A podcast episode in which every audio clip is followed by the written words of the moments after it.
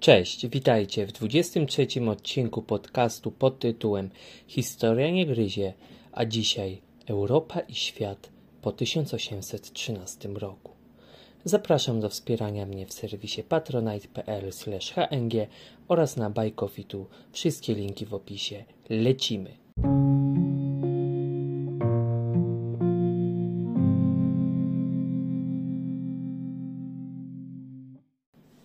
Kiedy cesarstwo Napoleona wzięło w łeb w bitwie narodów w 1813 roku, przekreśliły się jakiekolwiek szanse na odwrócenie losów wojny.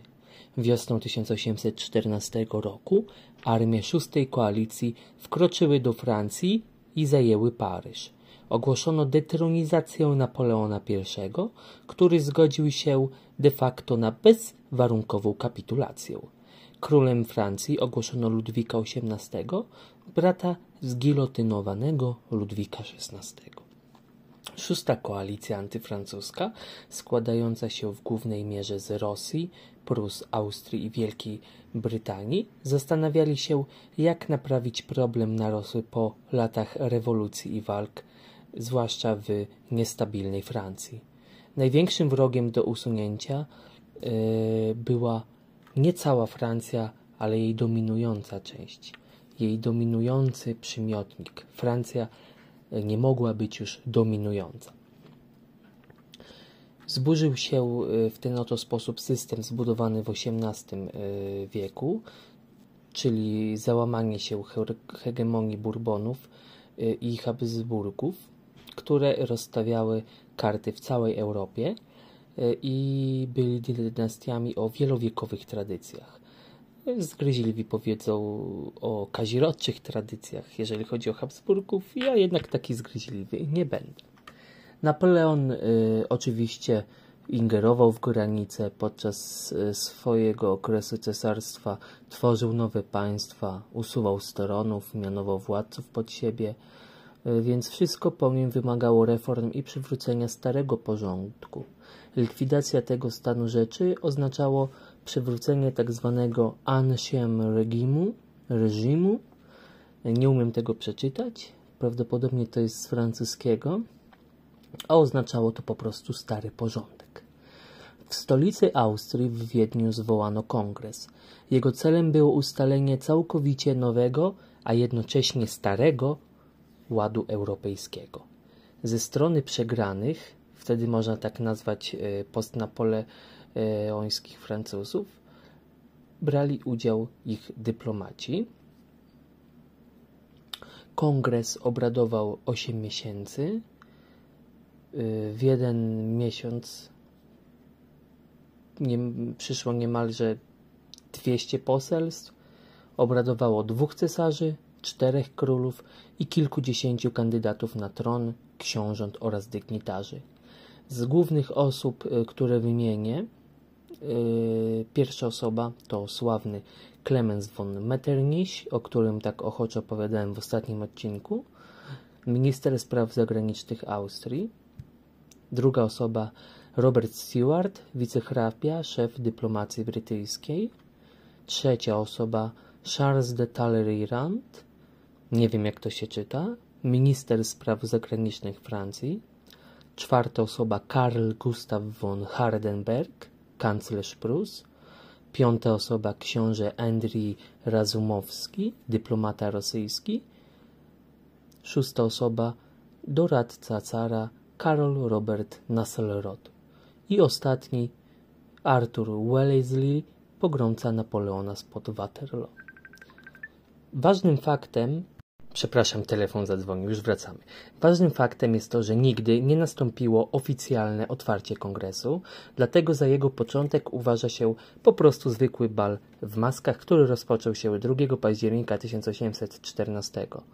Kongres ten e, nigdy oficjalnie nie został zamknięty, a datę historycznie przyjmuje się mniej więcej 9 czerwca więc trwał, można tak ująć, od 2 października 1814 do 9 czerwca 1815. Rozmowy toczyły się w różnoraki sposób, na różnych posiedzeniach, sesjach, ale to co istotne, rozgrywało się za kurtyną. Kwestią sporną były podziały łupów między koalicjantami. Dążono do swoistego kompromisu, czyli dążenia do czegoś takiego, aby nie zachwiać równowagi międzymocarstwowej. Nowym europejskim ładem miał być tak zwany legitymizm, od łacińskiego legitimus, czyli równowaga sił. Jedynie przedstawiciele dynastii królewskiej, królewskich posiadali święte i nienaruszalne prawo do sprawowania władzy monarszej. Ich władza miała pochodzić od władzy, a nie od ludu. W sensie od Boga, nie od ludu. Przepraszam za ten lapsusik językowy. Na tron powrócić mieli wszyscy przed rewolucją francuską yy, i napoleońską.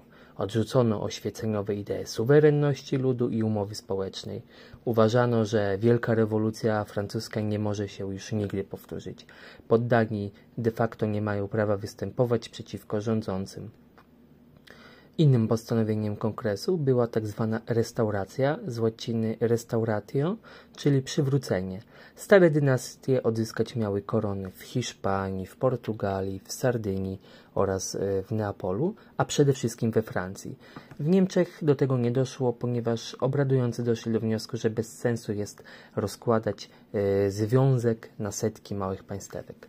Pewnie zastanawiacie się, ale co z rewolucyjnymi postanowieniami, z wielką rewolucją francuską i jej skutkami? Ano, zachowano równość społeczną wobec prawa oraz przepisy kodeksu cywilnego Napoleona. Zwycięskie mocarstwa dodatkowo przyjęły wiele terytoriów należących do sojuszników Napoleona, co było dla nich ogromnym minusem. Jednak nikt się nie spodziewał, że Napoleon tak szybko straci swoje cesarstwo. E, jeden, jedno z mocarstw przyjęto taką zasadę, nie mogło przewyższać nad innymi i aby nie doprowadzać do już entej wojny o hegemonię w Europie, trzeba było ustalić pewne zasady. Anglicy najbardziej o nie zabiegali i przestrzegali je niemal przez cały XIX wiek. Brak potężnego mocarstwa na kontynencie pozwalał yy, umocnić znaczenie na świecie Wielkiej Brytanii, której atutem była mocarna flota, jednak nie armia lądowa. E, ciekawostką, je, ciekawostką jest fakt, że jeśli któreś e, z mocarstw rosło w siłę, w siłę, Anglicy pierwsi dążyli do zawarcia przeciwko niemu koalicji, więc ważna była ta równowaga sił. Nie napomniałem jeszcze ważnego faktu, że podczas e, obrad kongresu w rzeczywistości nigdy nie odbyły się w wspólnie w ten sposób, że podczas obrad byli wszyscy władcy i wszyscy dyplomaci na miejscu. No nie, to nie jest prawda. Tak przedstawiają tylko e, ryciny i różne dzieła sztuki. Wracając do skutków kongresu, zasady uchwalone w praktyce były niemożliwe do zrealizowania. E, miały wyznaczać coś nowego, niżeli powrót przedrewolucyjny, jak to było na papierze. Tak naprawdę e, skutki miały być zupełnie inne. Największą korzyść z kongresu odniosłem, odniosła, tak jak wspominałem, Wielka Brytania, hmm, ponieważ na przykład taka flota Francji, y, Holandii czy Danii y, lub też nawet Hiszpanii uległy y, wielu stratom. W ten sposób dysponowali oni, czyli Wielka Brytania, największą flotą wojenną na świecie i handlową, też flotą i tak naprawdę nie mieli już na tym e, manewrze żadnej konkurencji. Na mocy kongresu również Wielka Brytania zyskała Maltę, którą odebrała zakonowi Joanitów.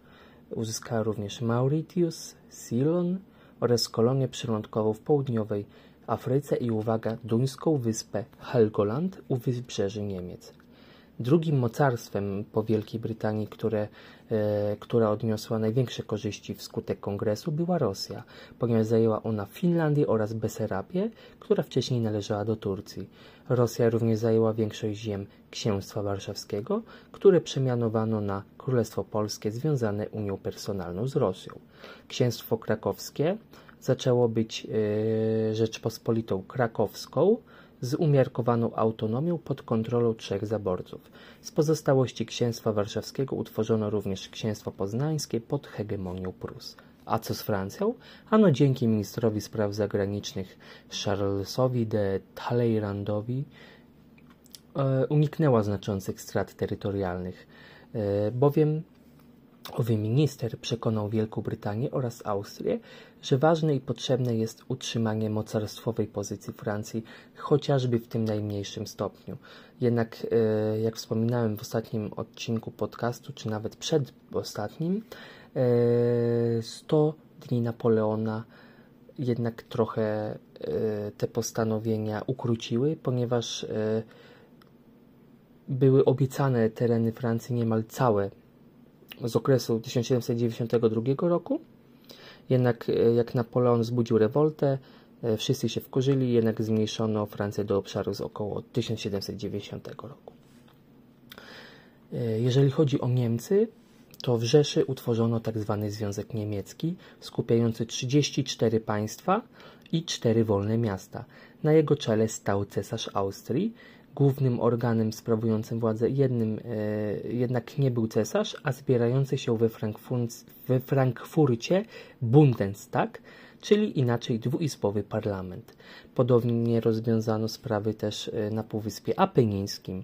W miejscu Królestwa Włoch utworzono państwo kościelne, Królestwo Obojga Sycylii pod rządami Burbonów oraz Królestwo Sardynii zwane Piemontem, czyli można powiedzieć Włochy zostały rozbite. E, Królestwo Niderlandów e, zostało połączone pod ber, włączone pod berło protestanckiej dynastii orańskiej e, oraz zespolono je w Wielkie Księstwo Luksemburga, Holandii i Niderlandów Południowych, czyli Belgii.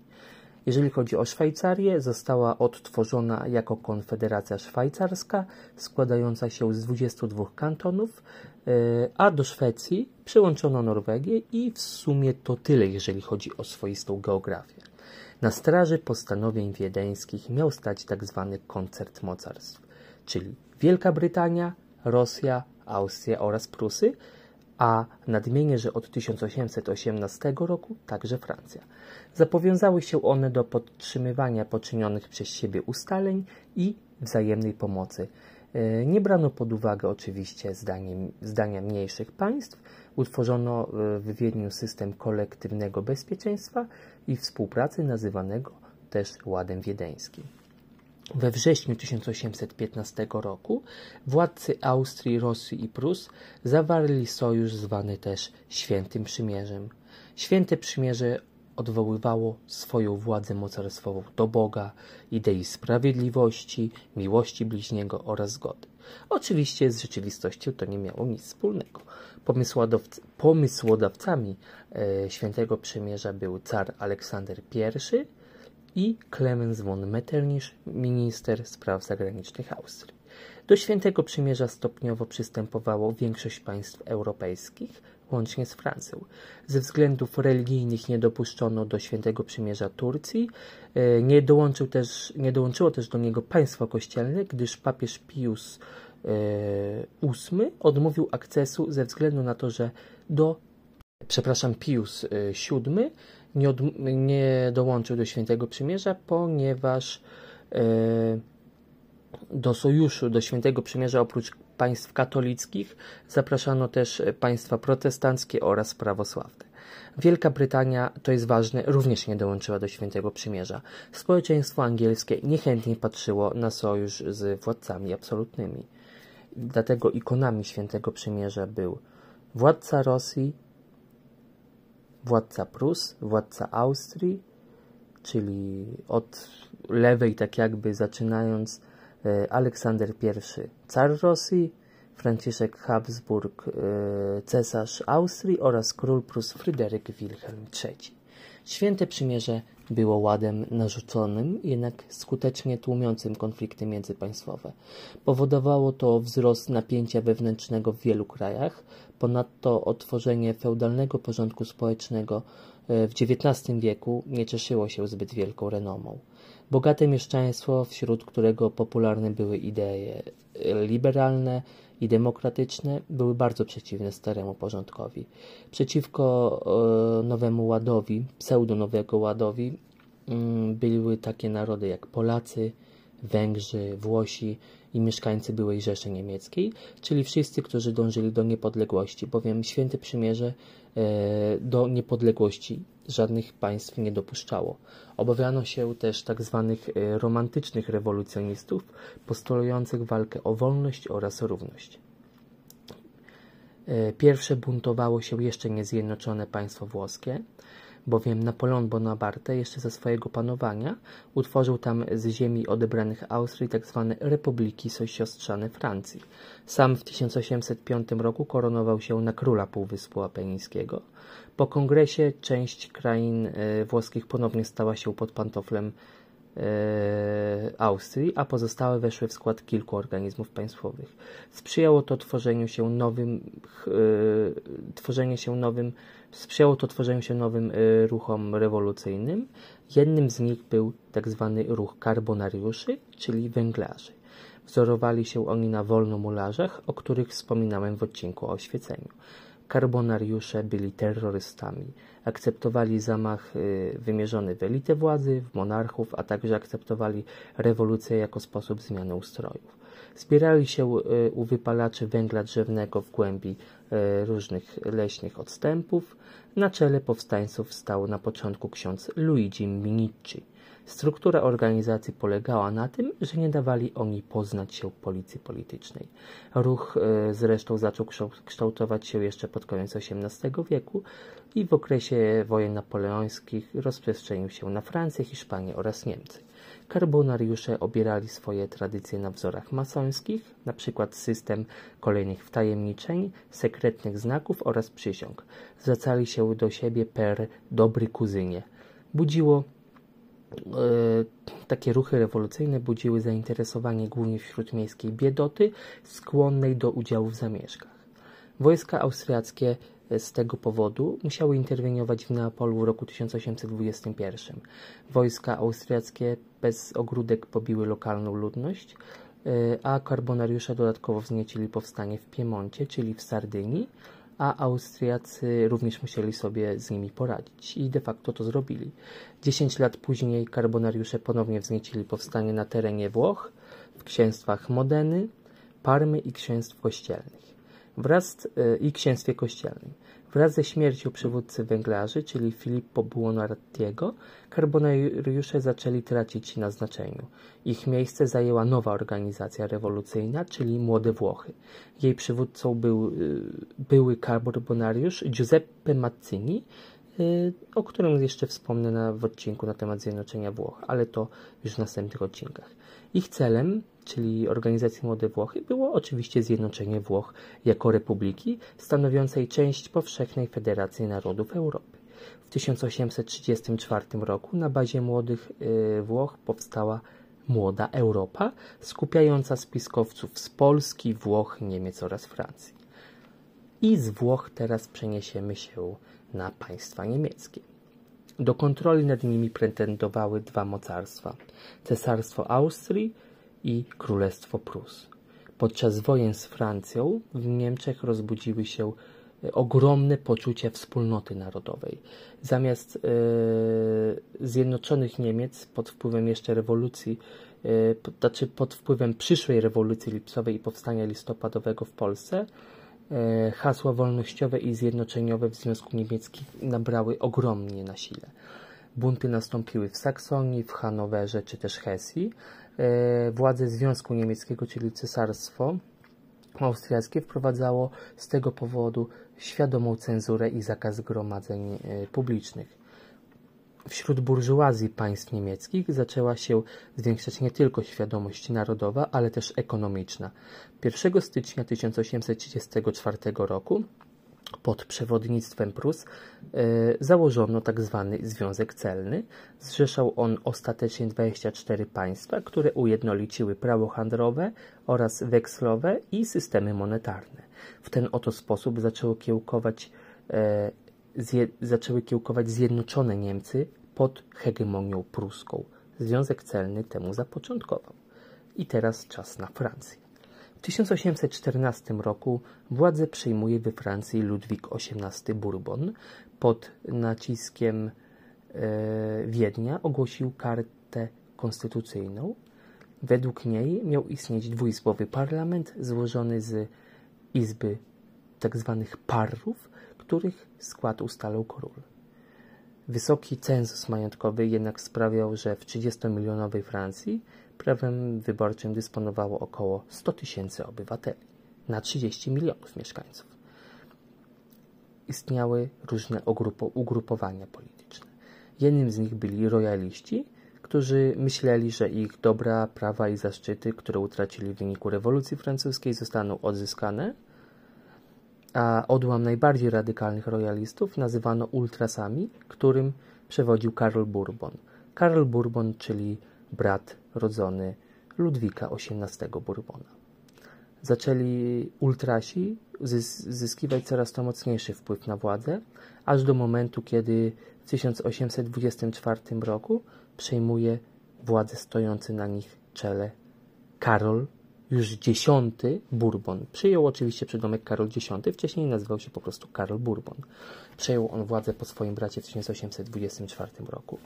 Pogorszyło to sytuację w kraju, ponieważ y, odszedł on od rozwijającej się polityki kompromisu y, do bardzo radykalnej, do bardzo radykalnego absolutyzmu. i nasiliło to również represje wobec opozycji. Jego polityka ogólnie była bardzo represyjna. Dążył bardzo do władzy absolutnej, zarówno za czasów Ludwika XVIII, jak i Karola X rosła opozycja względem Bourbonów. Kiedy to w 1830 roku 221 posłów Izby Deputowanych postawiło zarzut Karolowi X naruszenia konstytucji, co było bardzo ogromnym zarzutem, i zażądało ograniczenia władzy. Karol X niby próbował opanować sytuację, jednak nic z tego. W rezultacie król 26 lipca 1830 roku, aby się ratować, musiał wprowadzić ogromną e, cenzurę zwaną ordonnance. Królewskie dekrety nadzwyczajne, czyli to ordonnance, wprowadzające szeroko pojęty ucisk. Odpowiedzią na to były ogromne rozruchy w Paryżu, nazywane rewolucją lipcową, yy, lub też trzema dniami chwały. Rozruchy te trwały od 27 do 29 lipca. Konsekwencją tego była abdykacja Karola X. Przeważającą grupą decydującą o losach Francji była grupa tzw. Tak umiarkowanych monarchistów, którzy zaproponowali tron Ludwikowi Filipowi z bocznej linii orleańskiej Bourbonów. Ludwik Filip jeszcze podczas rewolucji francuskiej wyparł się swojego królewskiego pochodzenia. Sam był podczas rewolucji zacietrzewiałym Jakobinem i służył w armii rewolucyjnej, dlatego nie bez powodu ówcześnie został wybrany na władcę. E, miał stanowić ideał króla rewolucyjnego, e, odpowiadającemu rewolucji francuskiej. Jego okres władzy nazywano tak zwaną monarchią bankierów. Czemu? Już odpowiadam, ale zacznijmy od początku. Nowy władca, Ludwik Filip, zaprzysiągł konstytucję i rozszerzył prawa wyborcze, pozostawiając jednak wysoki cenzus yy, majątkowy, który wykluczał z życia politycznego uczestników rewolty lipcowej, yy, a ważne, i liczyły się ważne były i liczyły się społeczeństwa bankierskie. Przywrócił trójkolorową rewolucyjną flagę państwową Francji yy, i odsunął od władzy arystokrację, w zamian otoczył się bogatym mieszczaństwem, które y, uzyskiwało coraz to większe wpływy polityczne. No taka jest właśnie cecha XIX wieku. Działania króla szybko nie spodobały się e, ludności biednej oraz republikanom. W sumie wtedy wychodziło na to samo. W 1839 roku, kiedy w Lyonie doszło do krwawego i okrutnego rozprawienia się z buntem robotników, rozczarowanie zaczęło naprawdę sięgać zenitu, a nowa elita rządząca zaczęła być jeszcze gorsza niż wcześniejsi ultrasi. Do rządów Ludwika Filipa przejdę już w następnych odcinkach, ale teraz chciałbym zahaczyć o sprawę Belgii, gdyż ta jest arcyciekawa. Historycznie Niderlandy po kongresie zespolono wspólne królestwo, w którym władzę sprawował Wilhelm I z dynastii Orange, Nassau i nowy twór państwowy stanowił połączenie germańskiej protestanckiej Holandii z katolicką Belgią, zamieszkiwaną przez romańskich Walonów i germańskich Flamandów. Faworyzowana była w tym wszystkim Holandia e, i budziło to ogromne bunty u Belgów. W 1828 liberałowie i klerykałowie belgijscy zawarli sojusz przeciwko Holendrom. Rewolucja lipcowa tylko podgrzewała nastroje Belgów. 25 lipca 1830 roku w Brukseli wybuchły ogromne rozruchy, które szybko zmieniły się w powstanie. Większość terenów Belgii została przejęta przez powstańców, została przejęta przez powstańców, a w październiku 1830 roku proklamowano niepodległość Belgii.